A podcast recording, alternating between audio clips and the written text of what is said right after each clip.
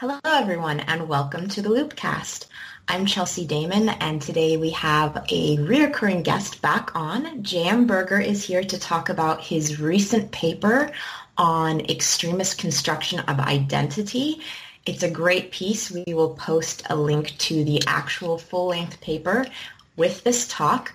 But first of all, welcome back, JM. Thank you for having me. It's always fun to be here. Yes, and I'm actually glad to be here too. I had to take a little break from the Loopcast due to other commitments, but I'm back, so I'm excited to be doing the first show back with you. Cool. For our listeners who might not know of JM, and I would be surprised if you don't because he's had a lot going on in the last couple years. JM is an associate fellow at the International Center for Counterterrorism, and he's also a researcher and analyst and a consultant and his special focus is on extremist activities in the U.S. and groups' use of social media. He has also co-authored a critically acclaimed book called ISIS, the State of Terror with his co-author Jessica Stern. And he's also the author of Jihad Joe, Americans Who Go to War in the Name of Islam. He's published a lot of other amazing and great reports. So we're just so happy to have you back on the show, JM. Oh, thank you. I'm, I'm glad to be here. So why don't we open up this talk with you telling us a bit about the inspiration for this paper and the background because it's a really interesting topic. And when I first read it, I got very excited because this is a completely different way of looking at and tackling the idea of legitimacy and identity with extremist groups. Well, that's what I like to hear. Uh, so I really uh, was thinking about a lot. I've been thinking about for many years now. Uh, what is extremism, and how can we look at and study extremism without getting caught up in the in any particular kind of ideology? So you know, for for many years now, since 9/11, you know, most of the talk that we have about extremism has been focused on jihadi stuff, and there are people who work on white nationalism and work on you know other forms of extremism, but they're they're sort of separate, you know, uh, factionalized uh, areas, and, and people don't tend to cross over that much. So, I really wanted to start thinking about this problem in a way that was more universal because I feel like extremism is a field of study in its own uh, you know, and, and we've been approaching it as being kind of derivative of other fields. It's politics, it's religion, it's psychology, and and you know, I, I over the course of a lot of years and having worked on not just on jihadi stuff, but also on sort of domestic right wing extremism, I just really I felt like that there was some value in trying to approach this from the perspective of asking what you know what qualities are sort of universal to extremist groups and, and what structures and, and how can we start thinking about them in a way that helps us understand each individual separate piece. So going deeper with in this paper, what was your methodology for this great piece? Well, I wanted to approach this uh, looking at texts so I've been working a lot with the, as you mentioned, the International Center for Counterterrorism in The Hague, and they've been uh, standing up a project called the Strategic uh, Counterterrorism Communications Project. And so we've been doing a lot of work on propaganda and, and messaging and how do you how do you do strategic messaging that, that counters terrorist uh, narratives. And in the so in the course of that, you know, that's really kind of taken off, and I've been very fortunate to work with a great team there. And in particular, I, have been really following closely the work of Dr. Haroro Ingram, who's another another fellow with ICCT, and he has he and I have been sort of writing papers that, that you know you can sort of see one of us takes a piece of the other ones and then takes it off in an unexpected direction. And so his most recent piece had been uh, discussing a, a way to approach uh, counter messaging and propag- understanding propaganda through linkages. So his his premise is that concepts can be linked, and so he did this in a very high level way. So you know the high level sort of proposition he put forward is that extremists link an outgroup to a crisis, and then they link an in-group to the solution. So the the crisis, you know, is linked to the in-group. It afflicts the in-group, and then the in-group provides the solution, and the solution affects the out-group. And so what he is proposing is that we, you know, think about when we're doing messaging to counterterrorism that we do it, you know, we try and attack those linkages. We try and dissolve those linkages and build new ones. So what I did is is sort of take that idea and make it much more granular. Um, and so I, I approached a large body of extremist texts, and I decided to use uh, Christian Identity, the, the source material behind the white nationalist group Christian Identity is the basis for this because there's a, a tremendous number of texts to work with over the course of a long period of time. And, I, you know, so I, I what I wanted to do was kind of twofold. I wanted to map linkages of concepts. So go beyond just like crisis and in-group, but really like map very specific kinds of linkages inside inside those categories um, was the first thing. And then the second thing uh, is that I wanted to do something that sort of dealt with the problem of identity and extremism uh, because, and that, that really was inspired by watching the 2016 election and looking at uh, a lot of the definitions and, and concepts and, and political rhetoric around identity in the United States that I, I was concerned about when I watched it, and I wanted to do something that would be relevant to that. So why don't you tell us and our listeners a little bit about in-groups and out-groups, just in case someone's coming from a completely different background or field and they might not know exactly in the context what this means. Sure. The terminology comes from something called social identity theory, which is a way of looking at how groups interact. And so you have, uh, you know, when you, you look at how people sort of define their own identity and then define the identities of others, what you see is that you, you will have an in-group, which is the group that you belong to. So I'm an American, so other Americans are in my in-group. Uh, and you know, you then you have an out group, and that out group might be, we'll say, you can take it in a lot of different forms. Let's just say Russians, since that's very hot right now. Uh, so Russians are the out group, and there's a, a body of, of work that really is designed to sort of exploring how in groups and out groups interact. And uh, people who know my work will know that I, am often uh, I'm I'm very keen on reinventing the wheel. I, I, sometimes don't don't sit down and exhaustively review all the literature. I just kind of plunge in and try and do something. And uh, the, so that's what I kind of took this framework and approached the subject, you know, trying to do it in, in kind of a really with fresh eyes. So continuing on the in-group and out-group um, concept, in your opinion, how do movements become more extreme in conjunction with in groups and the need for legit- legitimacy, excuse me?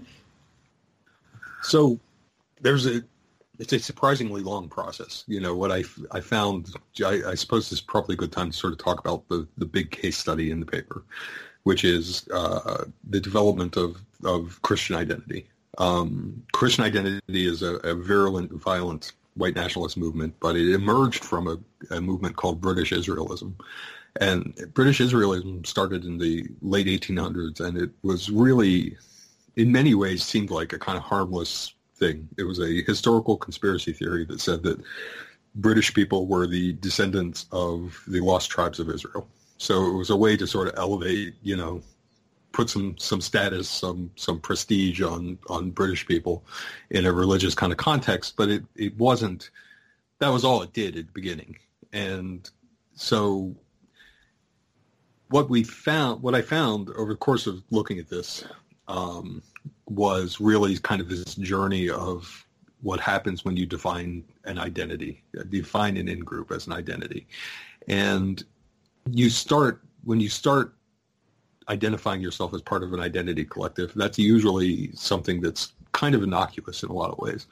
Um, you know, say I live in I live in Boston, so you know I'm I'm a Bostoner. I'm a, I live in America. I'm an American. Or you know, uh, often it's geographical. Often it's kind of a uh, has to do with pragmatic kind of external realities that cause you to, to group with other people in a in an identity, and we say we're Christians or we're Muslims, and and that's that's the in group. That's an in group that you're creating, and there's nothing inherently wrong with that. In groups and and these process of of asserting an identity are really. Uh, as I argue in the paper, it's about legitimacy. And, and when I say legitimacy, what I mean is it's about the right to exist as an identity collective. So you're saying, well, you know, we're from Boston and being a Boston person is, is an identity we can assert. Or you say, you know, we're Irish or we're Italian or we're white or black.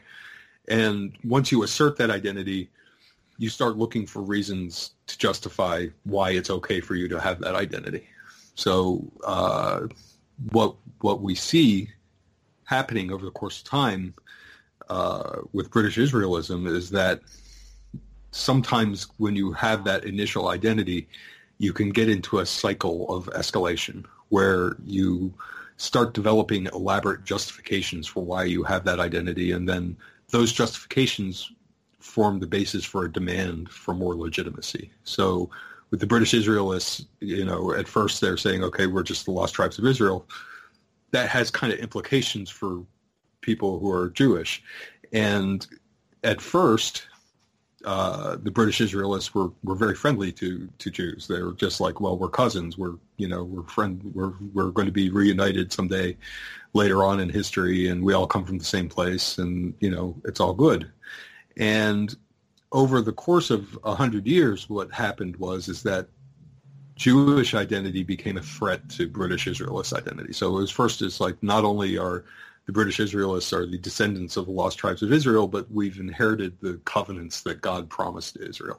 And then there started to become a strain of thought that said, well, we are we have inherited those covenants and Jewish people have not. They because of their, you know, actions that are described in the Bible, or or because of conspiracy theories that we believe. We believe that Jewish people have disqualified themselves from from being the chosen people of God and receiving the benefits of these covenants, and that slowly escalated and and became more and more virulent until uh, finally the whole movement which still exists today, but it, it it birthed a, a major splinter group that was called Christian Identity, and that was virulently anti-Semitic. Um, and it also expanded its uh, its outgroups. So it wasn't, you know, it started off being anti-Semitic, and then they it created a bigger and bigger racial theory that eventually started to encompass all other all non-white people. So you know, it started off as being sort of British, Anglo-Saxon, Israel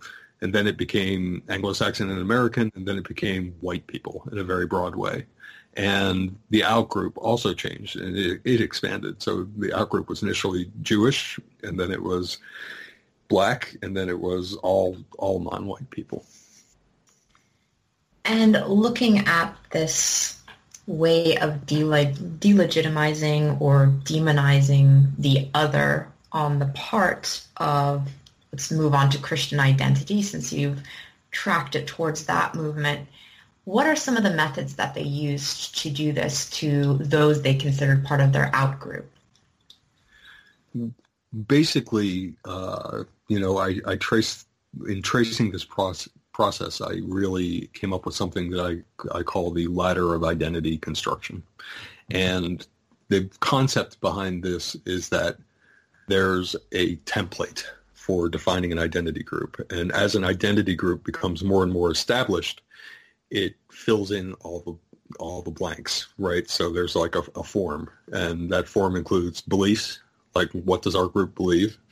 It includes your behavior. How do we? What do we do? I, usually refer to this as practices. Like, what are our practices? How do we, you know, well, how do we do things in Boston? Uh, then it, it, as the identity becomes more established, the, these uh, definitions expand into the past. So we start talking about, well, what's our history? What did we do in the past? And then what's our expectations about the future? What's our destiny? Is, are there prophecies, or do we have a do we have analysis? Do we have something that we're shooting for in the future? Um, and then finally, you know, it gets caught up in this kind of intrinsic. There becomes sort of this intrinsic idea of what does it mean to be from Boston? What does it mean to be an Anglo-Saxon if you're if you're in this British Israelist to Christian identity cycle? And there's also a, a parallel track for the outgroup. So the same categories apply to the outgroup. Uh, and when you're building the in-group identity, all of that is kind of, it's just about legitimizing your own identity. When you start building the outgroup, what happens is when you get caught in this cycle of escalation where you're demanding more and more legitimacy, you need more and more latitude to, to justify your existence. Um, you get to a point where your your need for legitimacy has to be satisfied at the expense of the outgroup, and that's my definition of extremism that I, I put into this paper. Um, so, in order to do that, you build an outgroup identity through these narratives, through these ideological texts, and it has all the same categories: beliefs, what do they believe, and and all of these categories are subject to error and distortion and manipulation, but the outgroup even more than the in-group because often the in-group people won't have direct experience with the outgroup. So what do they believe? And then you you fill in the gaps. Like this is what we think they believe, and it's kind of malevolent. And then what do they do? What's their current practices? What are their past practices? What do we expect their future practices to be? And that's where you start to get into really kind of dangerous territories, where you start talking about prophecies. You start talking about apocalyptic expectations, and uh, as you build out that outgroup identity, you start associating it with threats so, you know, it's okay. Well, their behavior is what do we think they do? We think they're involved.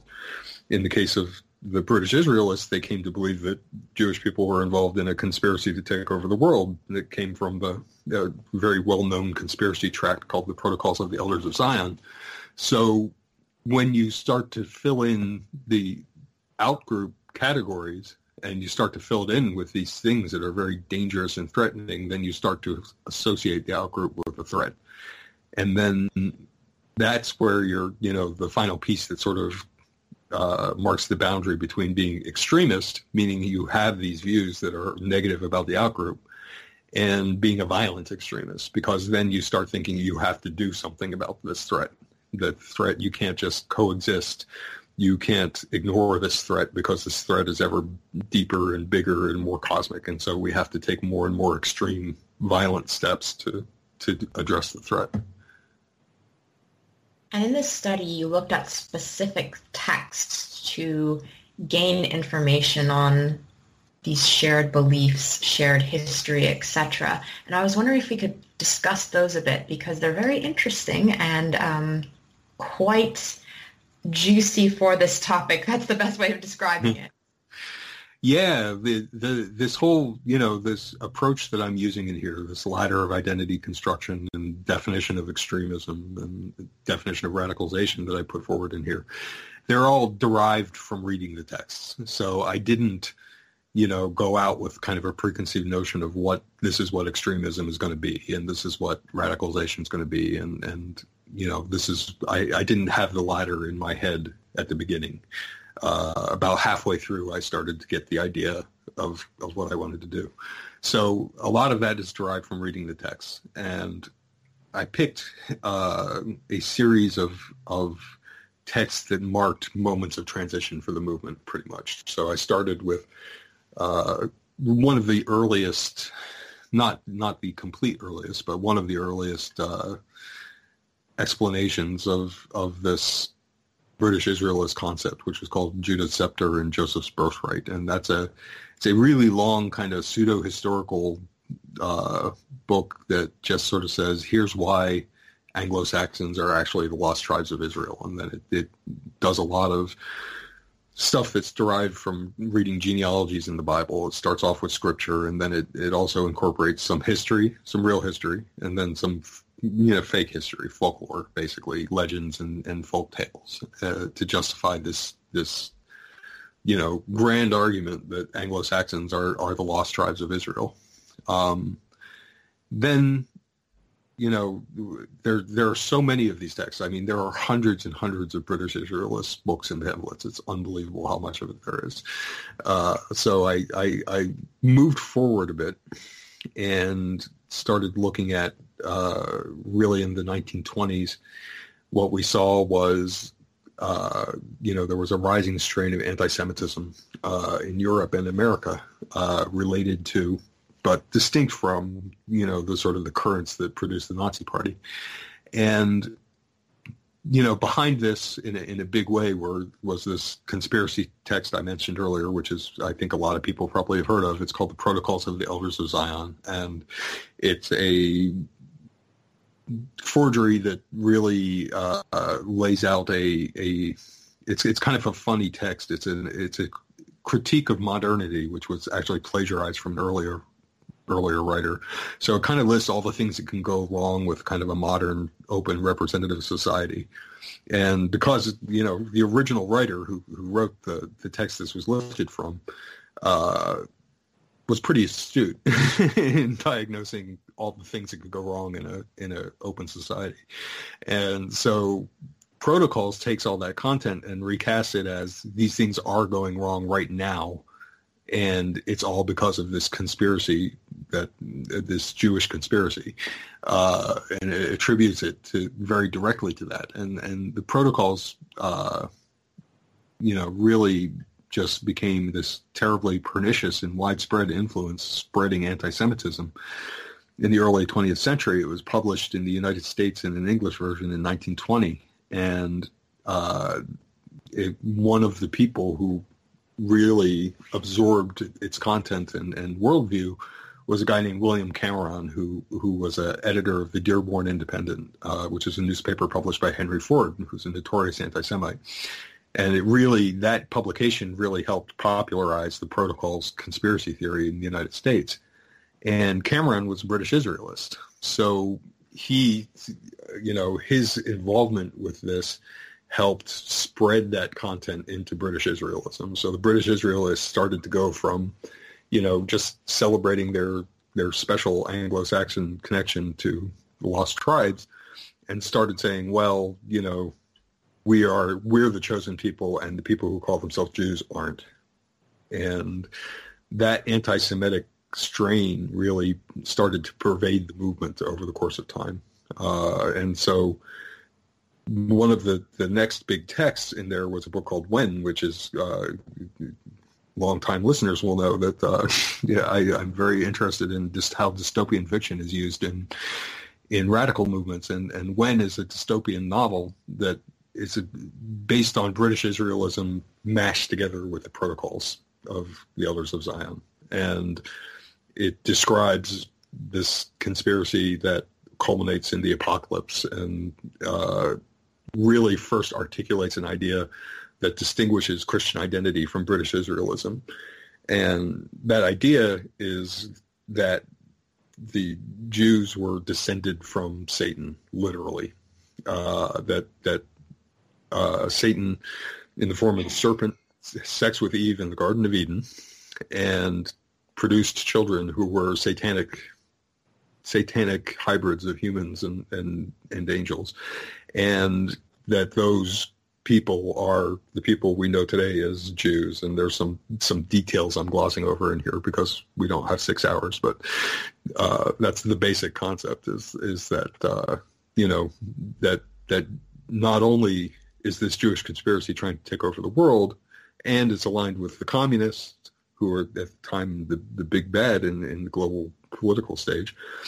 And, oh, by the way, they're also descended from Satan, literally descended from Satan. And so that really sort of sprung us forward into, you know, what, what we now know as Christian identity. And, and that was picked up by people like a preacher named Wesley Swift, who was a very fiery radio preacher uh, in the 50s and 60s, and uh, anti-government activist named William Gale, who would go on to create um, a group called Posse Comitatus, which uh, has really seeded a lot of other kinds of extremism. It was based in Christian identity, but it also added a lot of concepts that would later be picked up by sovereign citizens and by anti-government groups of, of all stripes. And, and so uh, ultimately Christian identity found its fullest expression in the Aryan nations, which was, you know, it sort of reached its peak in the 1980s and 1990s. I have two questions for you. So you've given us almost a historical background of these texts and then the different ones that have come out originally and then the ones that have preceded them, are they still prevalently available and do people attached with Christian identity or any of the more radical groups that view whether it's African Americans or Jews as as you know the other very much of an out group then that's a nice way of putting it. Do they still use these texts?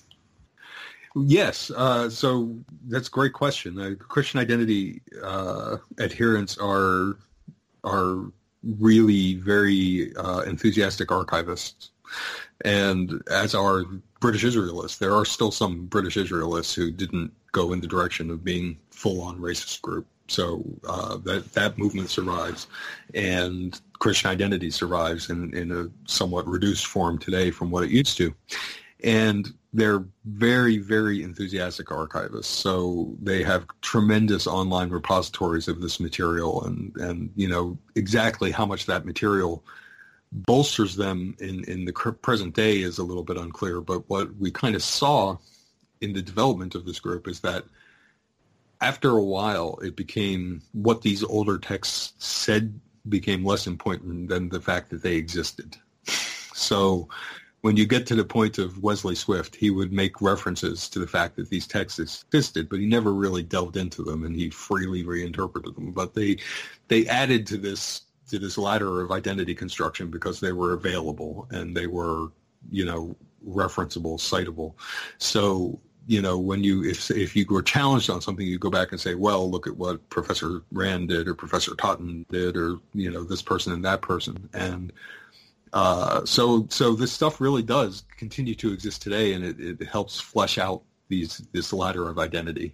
One quality of the this sort of ladder of identity construction is that you know it it becomes more and more robust over time, and and there's a as it becomes more complex, it, it provides a more complete solution to the problems you perceive in the world, and that, that'll be something I'll t- I'll be talking about in upcoming papers. But uh, you know, the the more material you have to work with, the more real the identity becomes. So, would these texts then, in the latter model, fall under a shared history as a scripture creating the history that this group perceives? The texts, well, the texts are, are in a way they're a gateway to that history, but they do actually. That's a that's a really good point. Actually, I kind of wish I had I had written it. Uh, there you go. Next page. yeah, yeah, and I'm gonna have to cite you.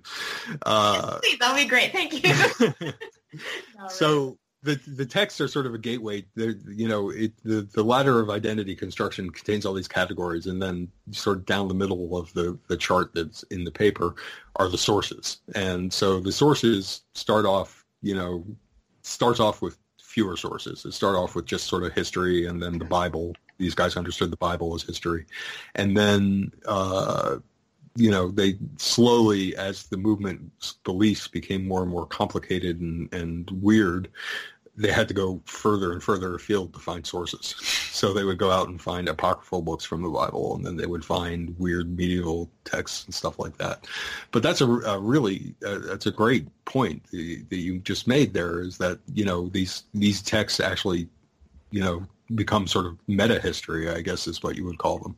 That you know the actual history that they convey is is is the underpinnings of where the beliefs came from, but the history of the texts themselves are kind of a meta history that, that supports the whole structure. I'm definitely citing you. well, thank you. I'm glad. You know, this is this is part of the Loopcast. We we bring ideas into fruition.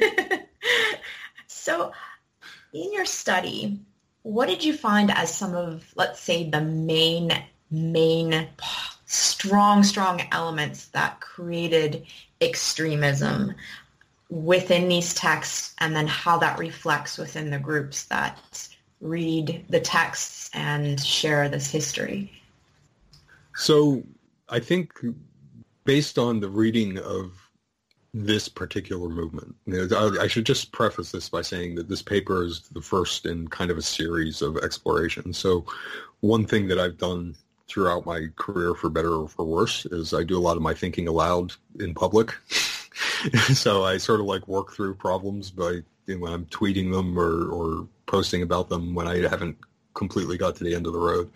Uh, this is a slightly more structured version of that. So this is the first in a series of papers uh, that are going to take this framework and look at a variety of different groups um, and then test the conclusions and probably revise some of them. Uh, so right now, based on the case study that's in this paper, as well as based on you know sort of my broader reading and experience in, in tracking extremist groups and, and their propaganda over the course of a lot of years, uh, it seems to me that there's one sort of key element in the escalation of the demand for legitimacy that we see pushing a group toward extremism. It has to do with challenges and and that really kind of reflects uh, in an interesting way on, on what we've been doing under the, the rubric of countering violent extremism over the last couple of years. When you challenge, but the British Israelists uh, were constantly being challenged from the very beginning. They, they were really, what they were proposing was really a divergence from Christian theology, which Christian theology at the time held that uh, the covenants that God made with Israel had been basically voided or replaced by Jesus in the New Testament. So it's called replacement theology. So the all the covenants in the Old Testament are no longer operative, is what the majority of Christians believed at that time. And the British Israelists were arguing against replacement theology. They were saying, well, no, the covenants still exist, only they now they they're British, and so uh, naturally, uh, this this idea got a lot of pushback. And what you can see in the text uh, is that the pushback, when they got pushback, when they were criticized by mainstream scholars, when they're criticized by by other people for their beliefs, that prompted them to develop more justifications. And this is, in a way, this is kind of an obvious thing, except that it's it, it, in a way it's not. Uh, you know, if if you say I believe in you know, Jesus, I'm a Christian. And I say, well, I think being a Christian is stupid. And then you're going to say, well, here's why being a Christian is good. And you're going to give kind of a, you know, a justification of why you believe what you believe. So if I say specifically that X Christian belief doesn't make any sense, then you might go and research that and come up with a more elaborate justification for why that belief is correct.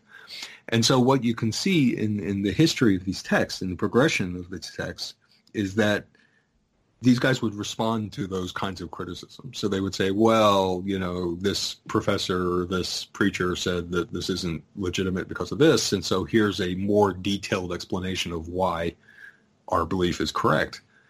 And with each sort of wave of challenges, the group became a bit more extreme because when you come up, you, you challenge X assumption, and then I come back and say, well, here's X, Y, and Z justifications, then X, Y, and Z justifications can be used to develop new new ideas. So it's like, you know, when I, I've come up with this great explanation for why, you know, Anglo-Saxons are the lost tribe, and that more detailed explanation opens the door to saying, well, but, you know, people we, we know today as being Jewish are not descendants, proper descendants of Israel, and they don't inherit the covenants.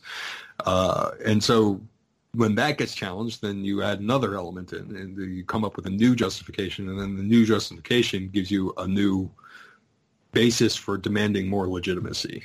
And so, really, I think one of, to me, one of the critical findings in this paper was that direct assaults on legitimacy uh, run the risk of escalating the the extremist orientation of the movement. So where that really becomes very relevant as opposed to being sort of this high-minded academic thought is when you look at what we've been doing in countering violent extremism since 9-11.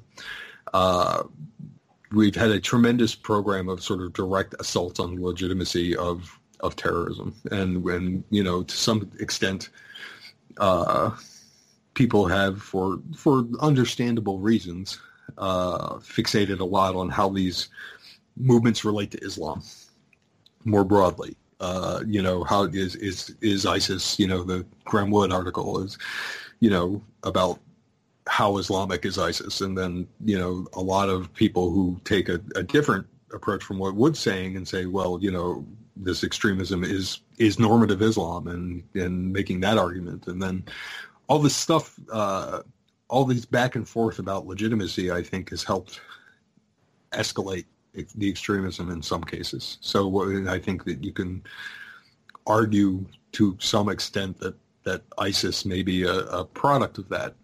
Um, when you so there's there's two elements to this. So one is uh, a lot of our rhetoric and our allies and, and some Muslim governments have attacked attacked Al Qaeda on the basis that their their understanding of Islam was not legitimate. They're not legitimate Muslims, and that can trigger escalation. And then the other element is is that you have people on the on the anti-Muslim fringe uh, in this country in Europe who say, "Oh, this is absolutely."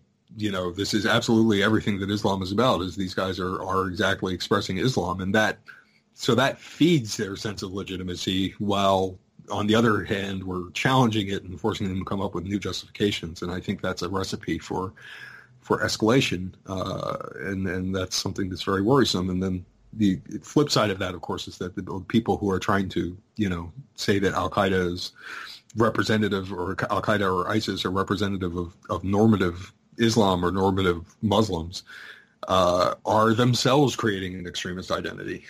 Uh, they're they're out making the outgroup ladder for Muslims and then developing their own extremist in group. So I think, you know, I, I think that a lot of the conclusion that I came to in reading this really as far as how we approach uh, counter messaging and how we approach maybe de-radicalization efforts is that it's better to try and undermine the ideology rather than attack it head on because that way you know what you end up doing you, you have some attacking it head on will will dissuade some people, uh, but it will cause others to to go further down the road. And so I think that you know there there's maybe a better way than uh, the kind of ideological combat that that you know one might fear happening under a Trump administration, and that certainly to some extent has happened in, in previous administrations. And I'm going to be the devil's advocate here because this is such a juicy topic with your research and then, like you said, um, with other groups that we're dealing with presently, what might be other ways of countering this uh, this message and and maybe not attacking the legitimacy, but somehow still making individuals realize that they don't want to join that group. I mean, it's, it's such a difficult situation and topic that I always love to debate this because it's it's important, but there's like a fine line as as you have mentioned and as your paper has shown of of the way you tackle it, where it almost, if you're not careful, careful, will do the opposite effect of what you actually are trying to do. Yeah, so I have I will have two papers coming out probably in June that are the next papers in this series, and what they're going to do is look at some examples of ISIS propaganda, Islamic State propaganda, and to say, uh, you know, how, so taking these pieces of propaganda, how do you program against this? How do you use this linkage concept to, to undermine things? And, you know, without giving away the entire spoilers, uh, you know, there's, I think that there are ways to undermine the message. Um, that instead of going head on at the legitimacy, you, you identify some ideas that are presented in this are, you know, when when I, I basically the papers will sort of take these Islamic State texts and and do them as a graph. So you know, similar to how a social media graph looks, except with concepts, and these are the concepts that are linking. And in the case of the Islamic State propaganda, I sort of expanded this in-group, out-group piece a little bit. So Islamic State has two in-groups. One is the extremist in-group, which is you're a member of the Islamic State. And then the other is the eligible in-group, and that's Sunni Muslims that they're trying to recruit. So when you take the concepts in a, in a I speech, and I, have already done this for an Adnani speech, and that'll be probably the first paper that comes out. Um, what you can see is that he describes each of these groups in ways that are compatible with this sort of ladder structure.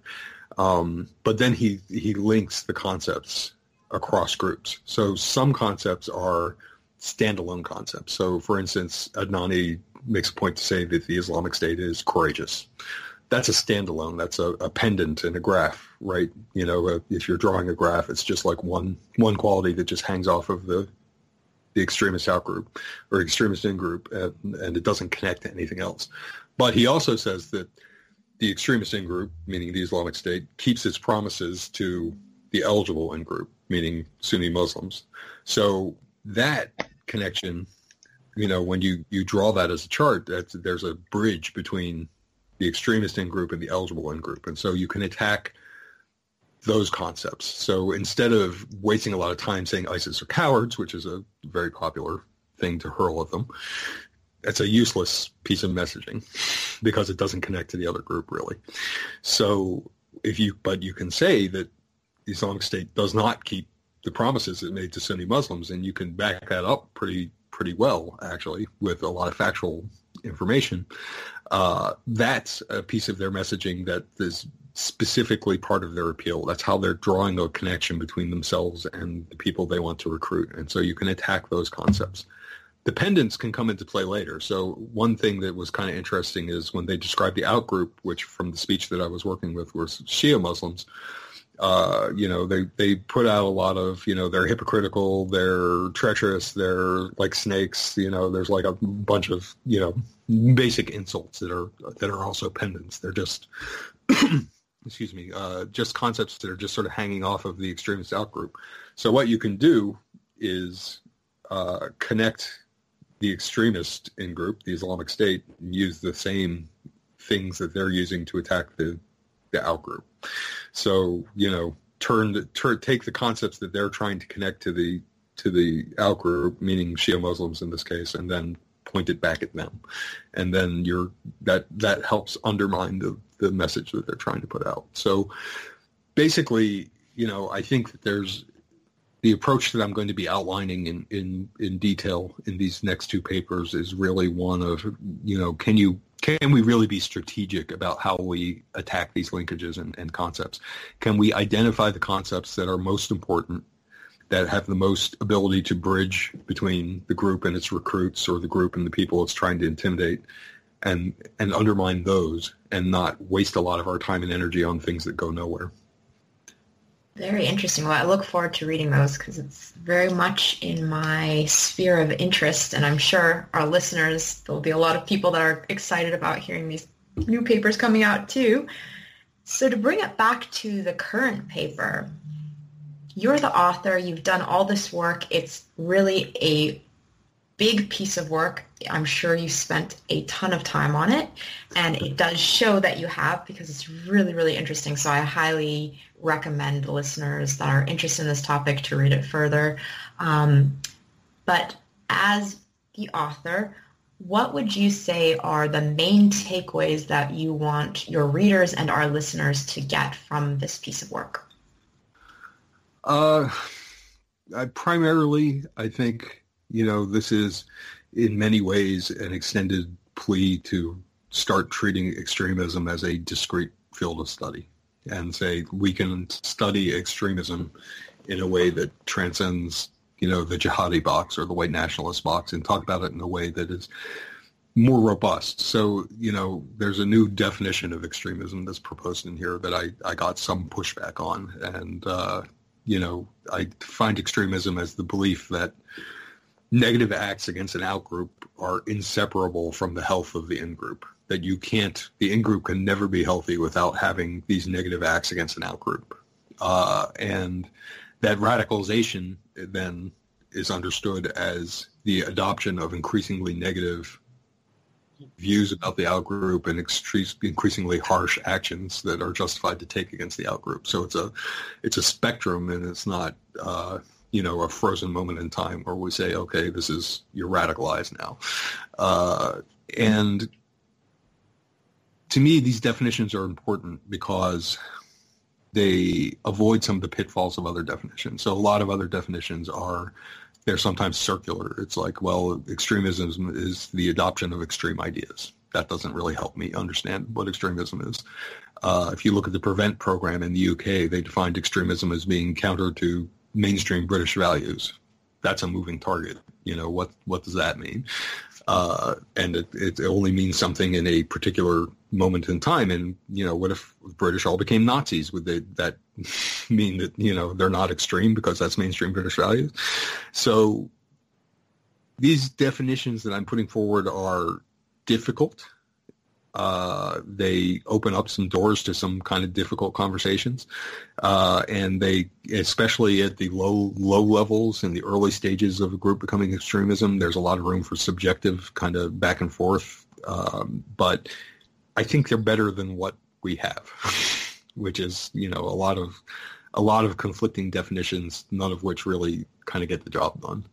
So that that was a very important piece of, of this for me um, was really just start saying like we can talk about this in a way that is not bound to any one ideology and that there's a common framework that you know and and this will the subsequent papers are going to test this. I'm not i'm not saying that this is conclusively proven at this point but i think that this framework can be taken to other kinds of identity extremism and maybe maybe even kinds of extremism that aren't immediately identifiable as being identity extremism um, and be useful and help us understand the progression of these groups and, and understand the how their ideologies can be undermined and, and attacked. So, well, as you said, there's a lot of definitions on extremism and what is radicalization and violent radicalization and I really enjoyed reading your take on it. And like you said, I'm sure there are people that maybe don't agree, but that is what this field's about. It's to bring ideas out and debate them and try to share and gain understanding on some of these topics that are really hard to get your head around.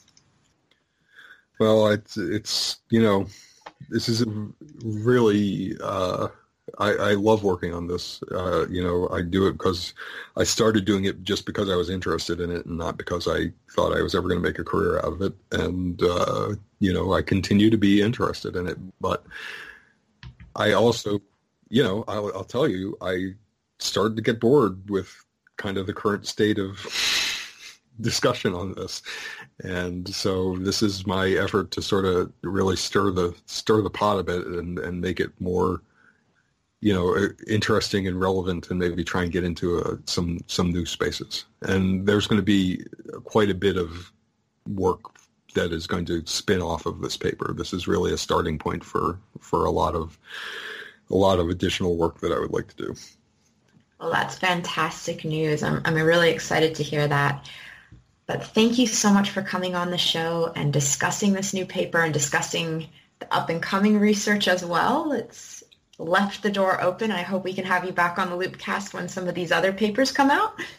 Absolutely. And who's going to interview you about your new CTC article? we'll see. I know. My co-producer has been, been talking about that. And it's going to be interesting to be on the other side of the of the microphone. So absolutely, it was a it was a great piece. Uh, the whole team did a really good job, and you should definitely be be grilled by somebody for an hour on it. Oh, well, I will let the team know if they haven't, if they don't listen to this show, I will pass on the word to them because they're a great bunch. So I'll send a shout out to them. But thank you so much. Oh, thank you. And thank you so much for coming on the Loopcast. Always a good pleasure.